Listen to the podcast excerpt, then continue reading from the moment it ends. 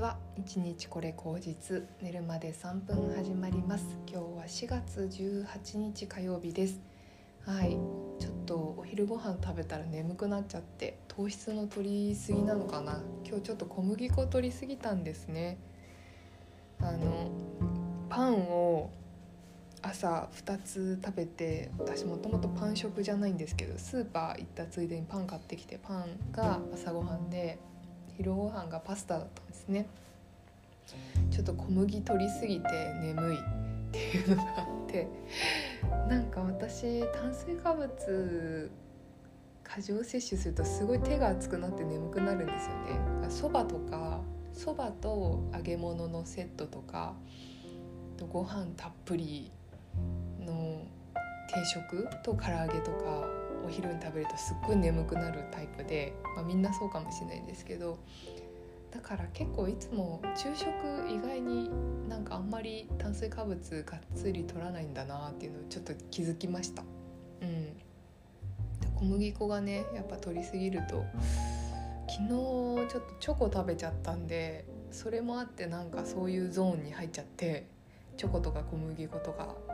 なんか食べるターンになっちゃったので、まあ、そういうのいっぱい食べると結構眠くなるっていうのがあるみたいであんま食べないようにしてるんですけどねちょっとたまたま食べるのが重なってしまって眠くなっています。えー、あとね昨日ちょっと結構無の境地になってて 夜あの昼間は出かけてたんですけど夜ヨガしてる時とかもうなんかあのヨガも結構レベル別であって一連の流れをずっと繰り返すような太陽礼拝をずっと繰り返すようなやつがあるんですけどそれってもうなんかゾーンに入っちゃって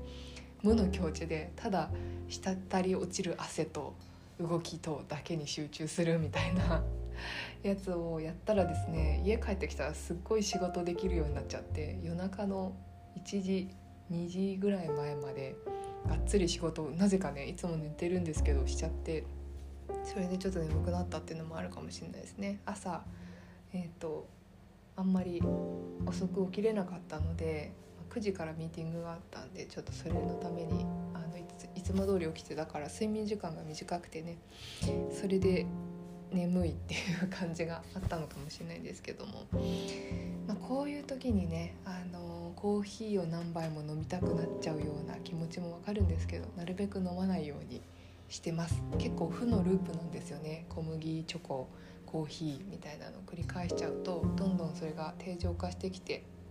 体になんかこうあんまりね私はま体勢がないのにそれを入れちゃうとなんか癖になっちゃうので入れないように頑張ってるんですけど食事をちょっと変えないといけないですね。今日ちょっと外食なのでできるかわからないですけどもしかしたらまたパスタとかもありえるんですけどはい気をつけたいと思いました。うん、皆さんは無の境地になる瞬間ってありますかね？私は結構意外に制作系の仕事をしてるのでもうゾーンに入っちゃうとそれがずっと続いちゃってて23時間あっという間に過ぎちゃう時とか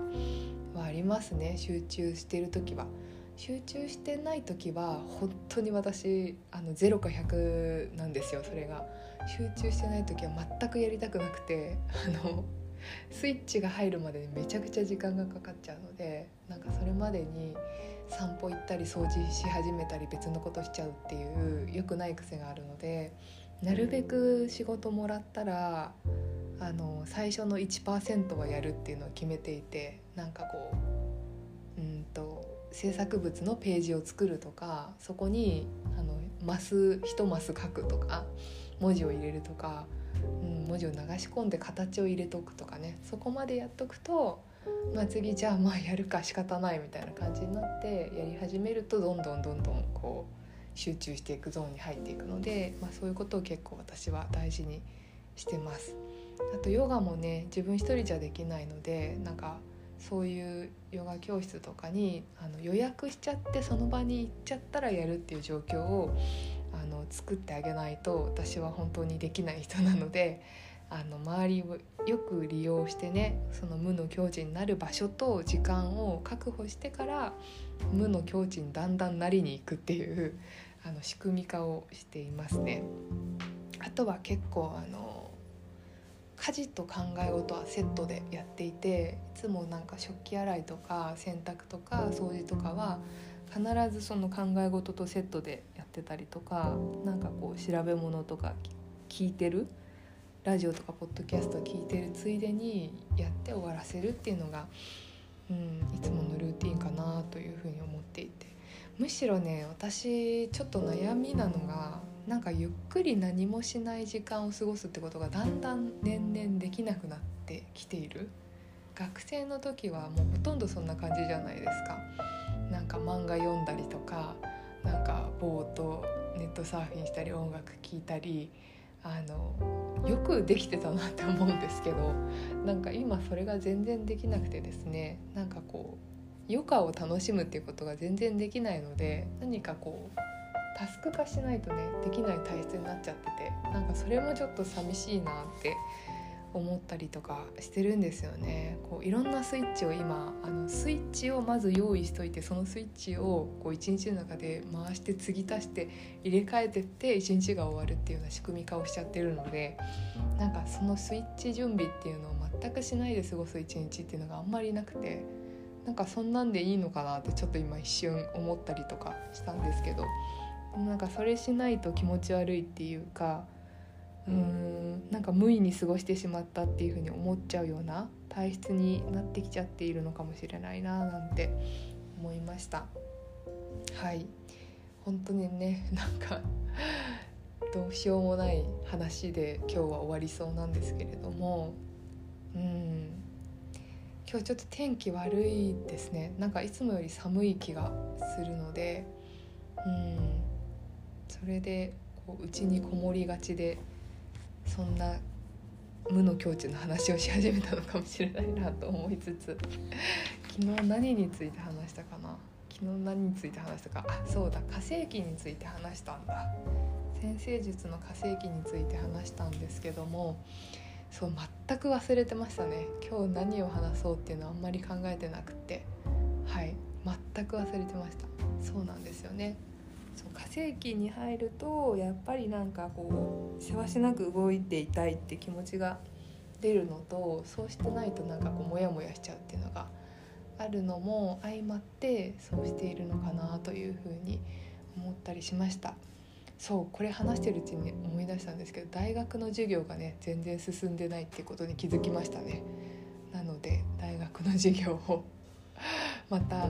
のク化してやっていかなきゃいけないなってことに今気づいてしまいました。はいで前に話してたねそうマッチングアプリの話どっかにしようかなって思ったんだけどもう時間があれなのでまた改めてマッチングアプリの話をしようと思います。なんか最初の方とこう向き合い方が変わってきたんですね最初なんかいろんな人と同時並行でいっぱい話すのとかしんどいなって思ってたんですけど今は結構いろんな人と同時並行で話すみたいなターンになってきてですね。全然なんか進展とかないっていうただ毎日話してるっていうチャットツールになり変わりつつあるんですけれども。はい。まあでもそれでもね本当に面白い時代になったなと思いまして全く知らない人とね会話して なんかマッチングアプリに限らずじゃないですか。Twitter とか Instagram とか。全然知らない人とハッとネット上で出会ってなんか話したりとかいいねしたりとかそういう世界観って面白いよなって思いました。あのちっちゃい頃で言えば世界のね地球の裏側の人と文通するみたいなそういうのがありましたけどでもその文通の内容もねなんか日本語変換とかできないもんだから結局「Hello」みたいな ことしか書けないっていう。それはそれで可愛いですけれども、うん、ねあのドラマの「フルハウス」っていうドラマでねなんか日本の女の子と電話で会話するみたいなシーンがありましたけどそういう時もあったなというふうに思いますね。ペンペンメイトっていうのかな？なんだっけ？